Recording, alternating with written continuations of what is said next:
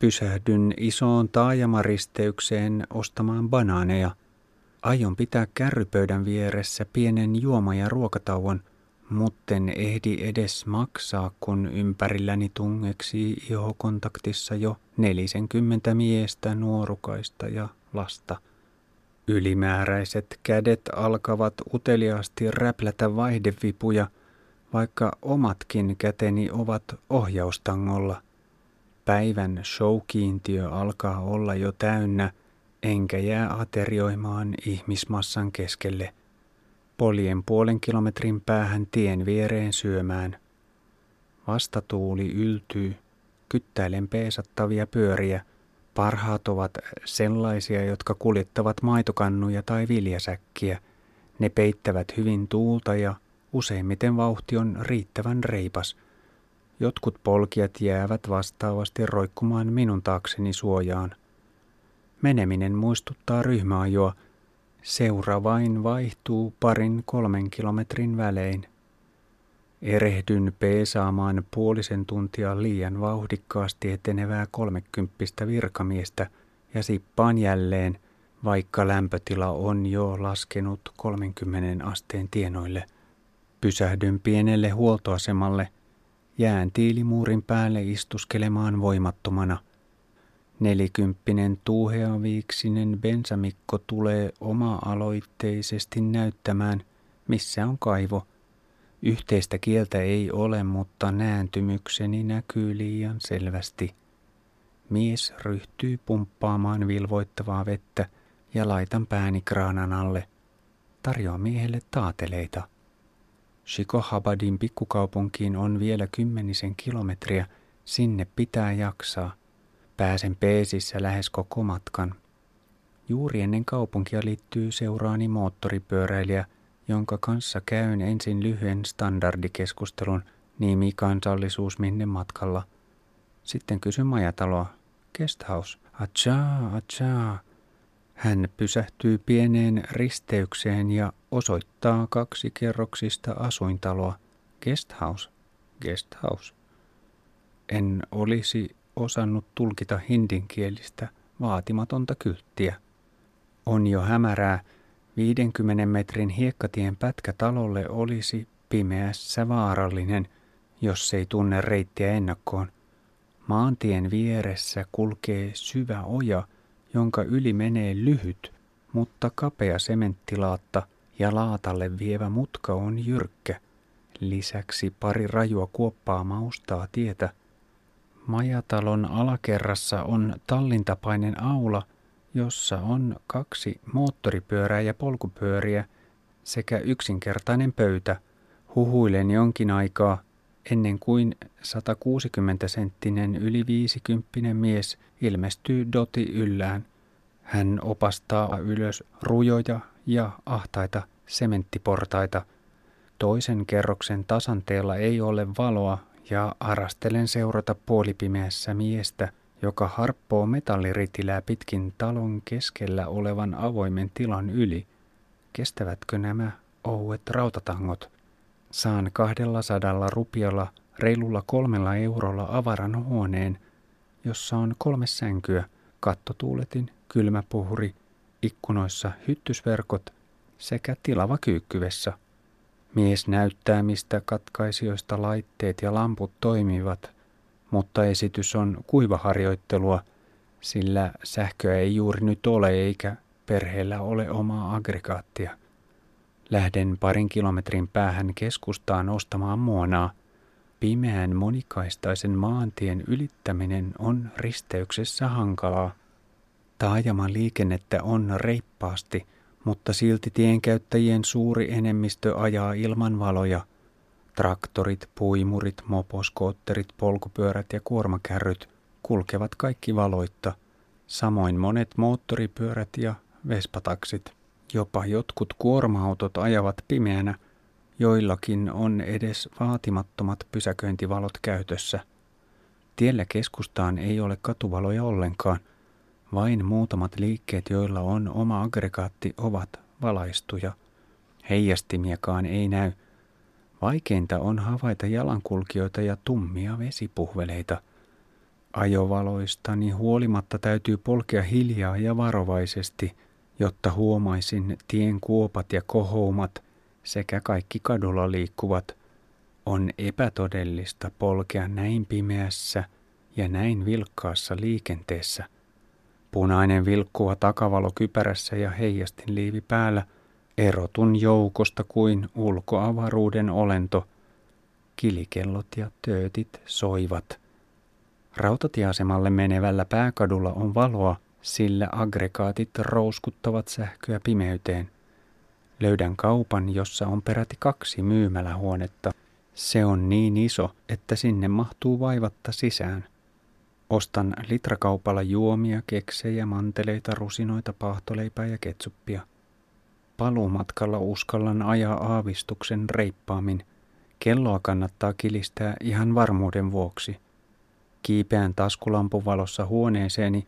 Isäntä tulee kertomaan, että kohta on sähköä noin tunnin ajan. Ja sitten ne katoavat taas kahdeksi tunniksi. Sähkökatkot on aikataulutettu tarkan suunnitelman mukaan. Ylellisesti saan laittaa vaatteet pyykkinarulle ilman taskulampua. Sitten tutkin säärtä, jota kirvelee ja jonka turvotus on lisääntynyt. Puhdistan säären hyvin ja sivelen sille bebanten salvaa, joka kuuluu perusvarusteisiin hiertymien hoidon vuoksi. Tulinen ketsuppi ei riitä antamaan paahtoleivälle tarpeeksi viehätysvoimaa. Ei, huomen illalla en enää syö paahtoleipämössöä. Elämässä on otettava riskejä – päätän siirtyä Dalbat-ruokavalioon. Riisi ja linssikastike ovat niin perusruokaa, että Dalbat tuskin jää seisomaan ja pilaantumaan ruokaloissa. Vaikka selvisin tänään lounaan vesitarjoilustakin ilman ripulia, en kuitenkaan aio luopua pullotetun juoman periaatteesta. Kesken ruokapohdiskelujen tyttäreni Milja soittaa koulultaan puunen läheltä. Selitän, kuinka pikkuvastoinkäymisistä huolimatta – Etenen vakaasti kohti Varanaasia. Milja puolestaan kertoo, että ukkoskuurot pieksevät yhä koulun kukkulaa, vaikka monsuunikausi on jo päättymässä. Ilman kosteus on ollut korkea monta viikkoa ja märkien vaatteiden kuivattaminen on hankalaa.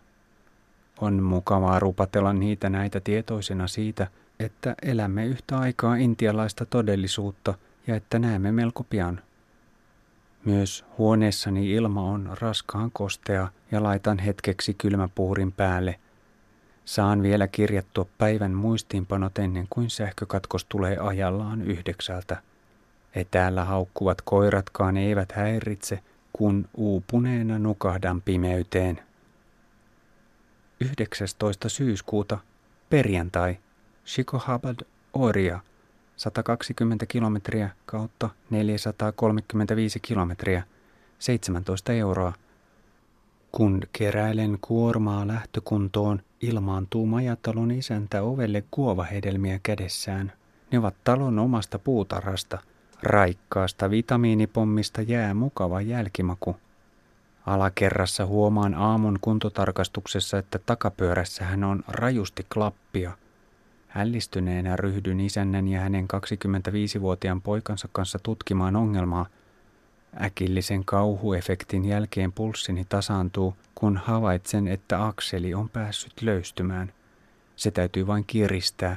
Ensin väännämme sen liian tiukalle, mutta toisella yrittämällä löytyy sopiva kireys. Mieleeni nousee eilinen puskeminen vastatuuleen ja varsinkin iltapäivän jälkimmäinen sippaus – Tietenkin Akseli oli löysällä jo silloin. Tunsinhan kuinka meno oli epävakaampaa, mutta väsyneenä kuvittelin sen johtuvan tuulesta ja voimien ehtymisestä. Ongelma juontunee Agran mekaanikkopajan apupojan työskentelystä.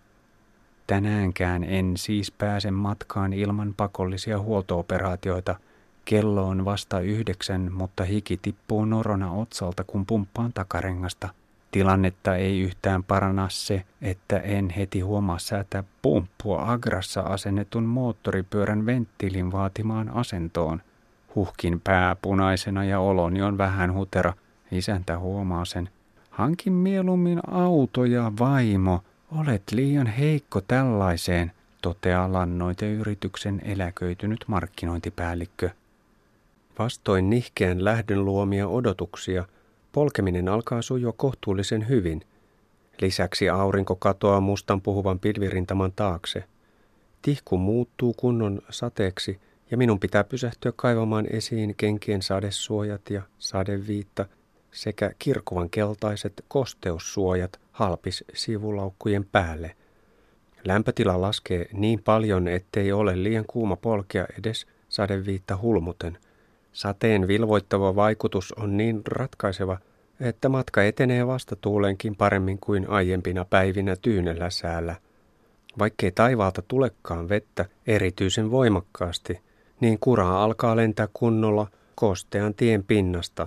Etulokasuojaan pitää ehdottomasti hankkia roiskeläppä. Ensimmäisestä taukoruokalasta saan kolaa. Mutustelen pari chapatia ja omia manteleitani. Yleensä näissä tienvarsiravintoloissa ei ole ikkunalaseja, eikä edes erillisiä ikkuna-aukkoja, vaan etuseinä on täysin avonainen lukuun ottamatta paksuja tukipylväitä. Tässä paikassa on väliä takaseinäkin, ja viileähkö puhuri käy läpi ruokalan. Ovia ja ikkunoita ei tarvita, koska osa työntekijöistä asuu ravintolassa, eli joku on aina paikalla. Tosin talvella yölämpötilat voivat näillä seuduilla joskus poikkeuksellisesti laskea jopa lähelle nollaa. Maasto jatkuu yhä vain tasaisena. Pensaat ja puut reunustavat tietä, joka kulkee vetisten riisipeltoaukeiden poikki. Pellot muistuttavat tähän aikaan vuodesta matalia lammikoita, joista nousee tiuhaa vihreä kasvillisuutta – Maiseman vehreää harmoniaa rikkovat kuitenkin tie vieressä mädäntyvät lampaiden ja koirien satunnaiset raadot, joista lähtee päälle käyvän kuvottava haju. Ohitan kaksi kasaan mennyttä henkilöautoa, jotka sopisivat opetusmateriaaliksi kolarien kauhukalleriaan. Tien varrella on lisäksi kuorma-autoja kyljellään parinkymmenen kilometrin välein. Kaatuminen on tavallinen onnettomuustyyppi, sillä ajoneuvojen lyhyyttä yritetään kompensoida kasaamalla lasti korkeaksi keoksi. Kuorma-autojen painopiste nousee liian ylös, jolloin hätiköity väestöliike tai sateen pehmentämä tienpenkka voivat keikauttaa kuorma-auton nurin melko helpostikin. Maantie jatkuu erinomaisena ja väljänä. Liikenteen jakajan kummallakin puolella on kaksi kaistaa. Taajamien lähellä saan jälleen hyödyntää ryhmäajon etuja – kun pääsen piiloutumaan vastatuulelta toisten pyöräilijöiden peesiin.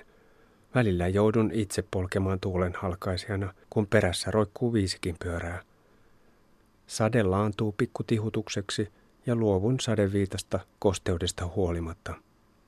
Toinen taukoruokala on edellistä yksinkertaisempi. Joudun turvautumaan itse tuomaan veteeni, koska pullotettuja juomia ei ole kaupan. Takaseinän punossängyssä makoilee kymmenkunta miestä, kuorma-auton kuljettajia ja ravintolan työntekijöitä.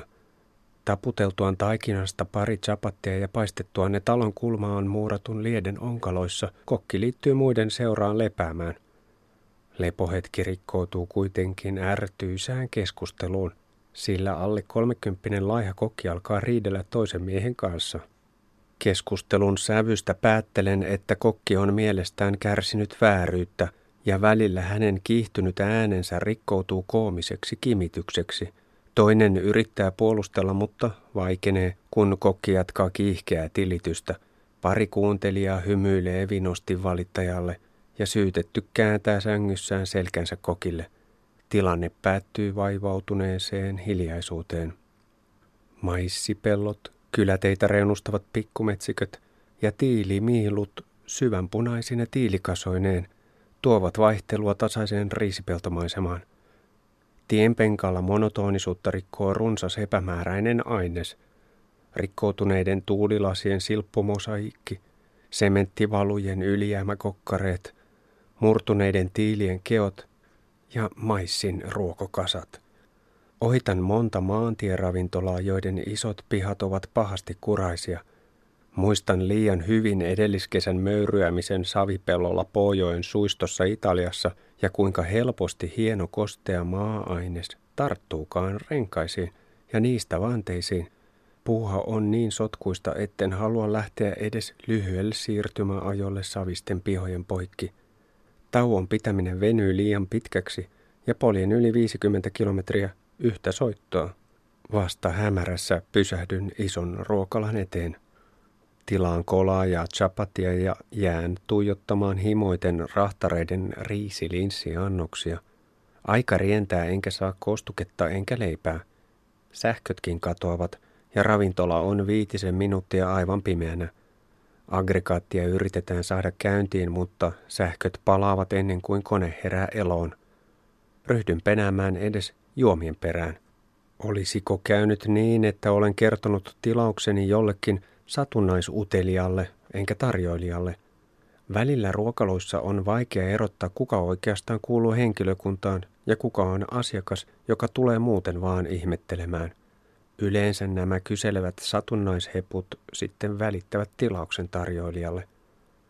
Hämärä on jo muuttunut pimeäksi, kun saan eteeni viisi 20 senttilitran lasipulloa – joista tyhjennän janooni kaksi.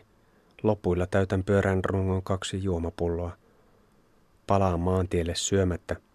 Pääsen saman tien satulassa ihailemaan valonäytelmää, kun suoraan edessä alkaa horisontissa salamoida.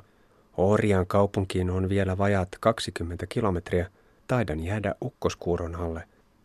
Reilun puolen tunnin jälkeen tien vieressä on hienompi nelikerroksinen hotelli – Kysyn ravintolan tarjoilijalta huonetta ja hän kehottaa odottamaan viereisen betelpähkinä tupakkakioskin luona. Kojun edessä seisoskelee pari työläistä syljeskelemässä punaisia mällejä. Yritän saada selville heidän arviotaan, rupeako satamaan vai ei. Mutta yhteistä kieltä ei ole, ei edes elekieltä. Mies, jolla on valkean hohtava kauluspaita, tulee kertomaan, ettei vapaita huoneita ole. Jatkan pimeällä tiellä – Väsymys alkaa painaa. Lämpötila on pysynyt aamua lukunottamatta alle 30 asteen, eikä iltapäivän romahdusta ole tullut, mutta liian pitkä yhtäjaksoinen reuhtaisu vaatii nyt veroa. Sinnittelen eteenpäin tien reunan vilkkaassa liikenteessä. Olen ainoa pyöräilijä, jolla on valot. Polkemisen tekevät erityisen vaikeaksi Valoitta väärään suuntaan ajavat kaksi- ja kolmipyöräiset. Myös lehmiä on hankala erottaa. Kevyessä ruuhkassa erehdyn ajamaan liian lähellä pientareen reunaa. Vierelläni on kaksi polkia, ja kun pimeydestä sukeltaa pyörä vastaan, minulla ei ole tilaa väistää tien puolelle. Teen silti refleksinomaisen pienen äkkinäisen väistöliikkeen. Onnekseni rinnalla ajavat ehtivät reagoida siihen – eikä tilanteesta seuraa muuta kuin kevyt kosketus ja pulssin kiihtyminen. Täytyy muistaa ajaa keskemmällä. Liimaudun maitokannuja kuljettavan turbaanipäisen vanhemman miehen perään. Tarakan kummallekin puolelle kiinnitetyt isot kannut ovat varmaankin tyhjiä. Seuraan muutaman kilometrin maitokannuja, jotka antavat leveän suojan väärään suuntaan polkevien varalta – Ihmettelen, kuinka eleettömästi paikalliset selviävätkään hankalasta pimeää ajamisesta.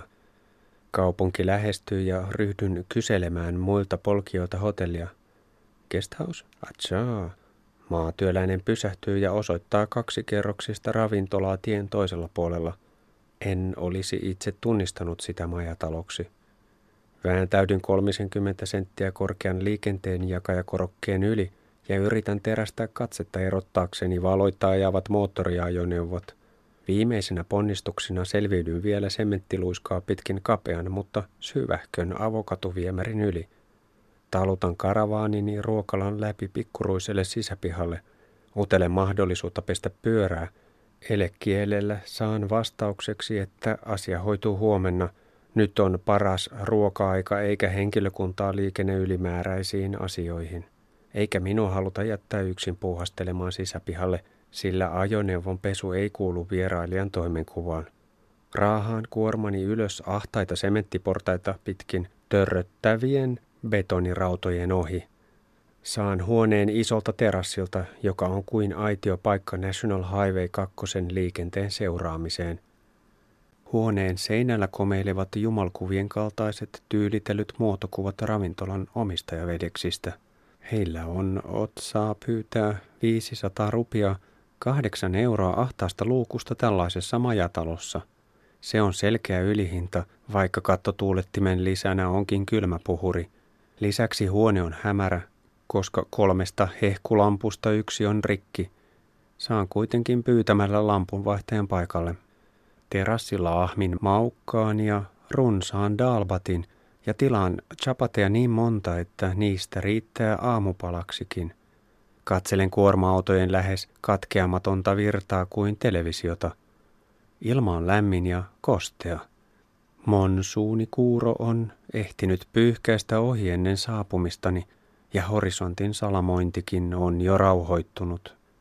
Kaksi kolmekymppistä miestä tulee viereiseen pöytään polttamaan biiditupakkaa. Ruokailun jälkeen päädyn opiskelemaan hindin alkeita. Opettajani ovat motivoituneita ja he jaksavat toistaa moneen kertaan samoja sanoja, jotta saisin niiden ääntämisen kirjattua ymmärrettävään muotoon. Dost, ystävä. Sukria Dannabat, paljon kiitos. Tsimmats, lusikka. Balp, lamppu. Padam, manteli. Tsavraa, taateli. Kismis, rusina. Nahi, ei. Okei, kyllä. Suuratri, hyvää yötä.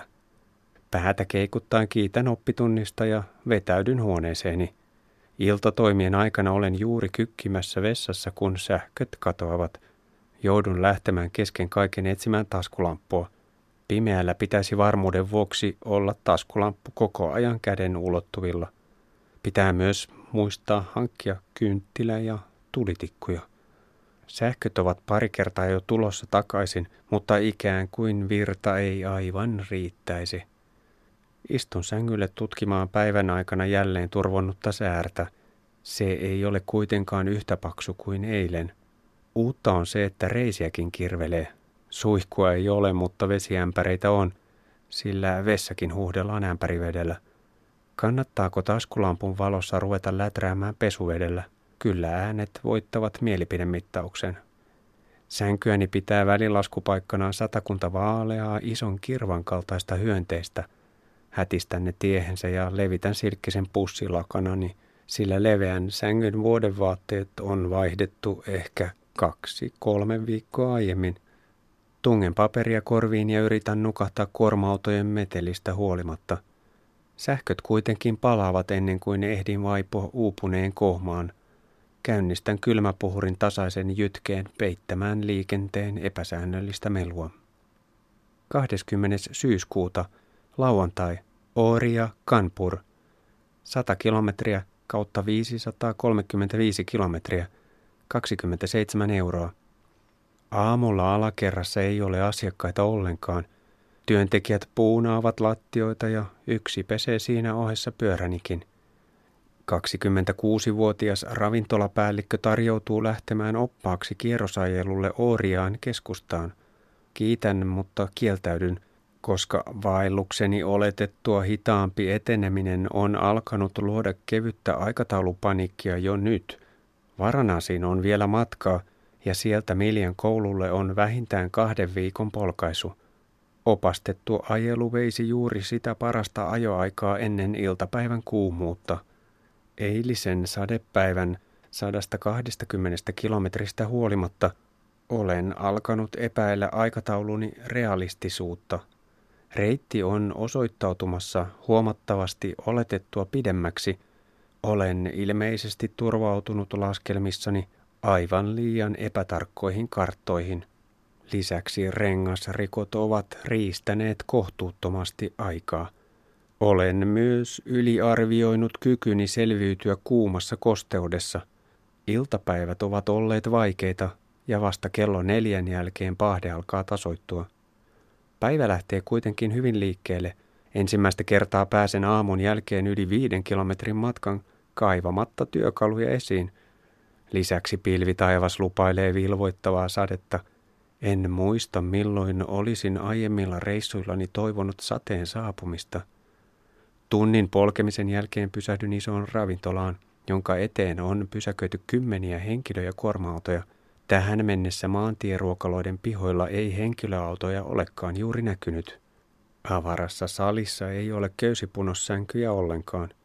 Tarjolla ei ole edes perus chapattia, vaan sipulitäytteistä paksua rasvaista rieskaa. Tarvitsen ruokasooda-tabletin palan painikkeeksi. Ruokalan vieressä seisoskelee kioskilla Betelmälle ja jauhavia miehiä. Muistan takavuosilta, kuinka hyvin Betel viekään Janon tunnetta, ja ostan pari annospussillista paan paragia. Suosittu tuotemerkki mainostaa itseään miljoonien valintana – mutta todennäköisesti iskulause on jopa vähättelevä. Oikea suuruusluokka lienee kymmenien miljoonien valinta. Kovien pähkinänpalojen märehtimisestä ei kuitenkaan tule mitään. Kevyestä syljeskelystä huolimatta tunnen nopeasti, kuinka vatsan levottomuus lisääntyy. Joudun luopumaan mällistä ennenaikaisesti. Ehkä kokeiluhetki on huonosti valittu, sillä rasvainen rieska möyryää vielä maassa. Pilvisyys ei hillitse painostavaa kuumuutta, eikä odottamani raikas sade suostu alkamaan. Yksitoikkoisen tasaista riisi- ja maissipeltomaisemaa rytmittävät tienvarsieukalyptukset ja lukuisat eläimet, laihaksi kerittyjen lampaiden laumat sekä vuohet ja lehmät vaeltelevat penkereillä, varikset ja harakat lounastavat koirien ja nautojen haisevilla raadoilla. Yhden kyläristeyksen kohdalla – Valtatien toinen kaksikaistainen puoli on kokonaan suljettu 300 metrin matkalta markkinoiden vuoksi. Tarjolla on perushyödykkeitä, uusia ja käytettyjä vaatteita, arkikosmetiikkaa, ämpäreitä ja kulhoja ja muita kotitaloustarvikkeita, vihanneksia ja hedelmiä, ruoka-annoksia, viljaa ja lannoitteita. Seuraavassa ruokalassa on auringon harmaannuttama paksu olkikatto, pihalla on parikymmentä kuorma-autoa – ja rahtareita nukkuu ravintolan sängyissä. Toisilla sängyillä syödään. Tarjoilija tuo tilauksen jälkeen pöydäksi lankun pätkän, jonka hän laittaa sängyn kehikon päälle. Punostaso jää reilut 10 senttiä alemmaksi ja tämä erotus riittää. Ruokailijat istuvat sängyllä lootusasennossa lankun edessä ja syövät ilman lusikkaa ja haarukkaa. Linssikastike sekoitetaan sujuvasti oikean käden sormin riisikekoon ja annos sujautetaan suuhun joko chapatin palasen kupeessa tai ilman sitä. Meno jatkuu vaikeana ilman pysyessä tukalan kuumana. Istahdan tauolle tien reunaan pysäköidyn kuorma-auton varjoon keräämään voimia. Muutaman metrin päässä kuljettaja ja apumiehet ruokailevat auton alla, jonne he mahtuvat juuri ja juuri istumaan. Joudun yli kymmenvuotiaiden koululaisten piirittämäksi – Pojat ja tytöt tulevat yhdessä ihmettelemään pyörääni. Saan jälleen vastata vaikeaan kysymykseen. Who are you? Seuraavan tauon pidän pyörämekaanikon verstaalla, jonka löydän pienen taajaman reunamalta. Teetän käytetystä kuorma-auton sisäkumista leveän roiskeläpän etulokasuojaan. Kykkien työskentelevä mies innostuu leikkaamaan valtavilla saksilla yksinkertaista, mutta koristeellista sahalaitaa. Läpän hän kiinnittää paikalleen kuparin langalla – Työ maksaa viisi rupia kahdeksan senttiä. 30 kilometriä ennen kampuria pysähdyn isompaan taajamaan syömään. Shiva-ravintola on suljettu rakennus. Ovet ja ikkunalasit mahdollistavat ilmastoinnin, joka ei tosin juuri nyt ole käytössä. En edes kaipaa ilmastointia, sillä se vain hidastaa elimistön sopeutumista kuumuuteen ja sen viileä kosteus on myös epämiellyttävää. Salin TV välittää uutiskuvaa tulva-alueesta, joka sijaitsee 600 kilometrin päässä. Tasangolla vallien läpi tai yli ryöpsähtävä joki levittäytyy helposti matalaksi, mutta laajaksi järveksi, jonka alta-asukkaat voivat joutua vaatamaan pois kymmeniäkin kilometrejä. Ja kun asukastiheys on korkea, evakkoja kertyy nopeasti kymmeniä tuhansia, vaikkei tulva olisi edes kovin iso. Poikkean pois National Highway 2 kohti Kanpuria. Vaikea uskoa lähestyvänsä yli kahden miljoonan asukkaan tärkeää teollisuuskaupunkia, sillä kapea ja kuoppainen tie on niin kurjassa kunnossa. Kuorma-autot nostattavat runsaita pölypilviä. Rautatien ylittävällä sillalla on seisova suma, sillä parin sadan metrin päässä on kuorma-auto jämähtänyt tukkimaan toisen kaistan ja jonot alkavat kasvaa alkuillan vilkastuvassa liikenteessä.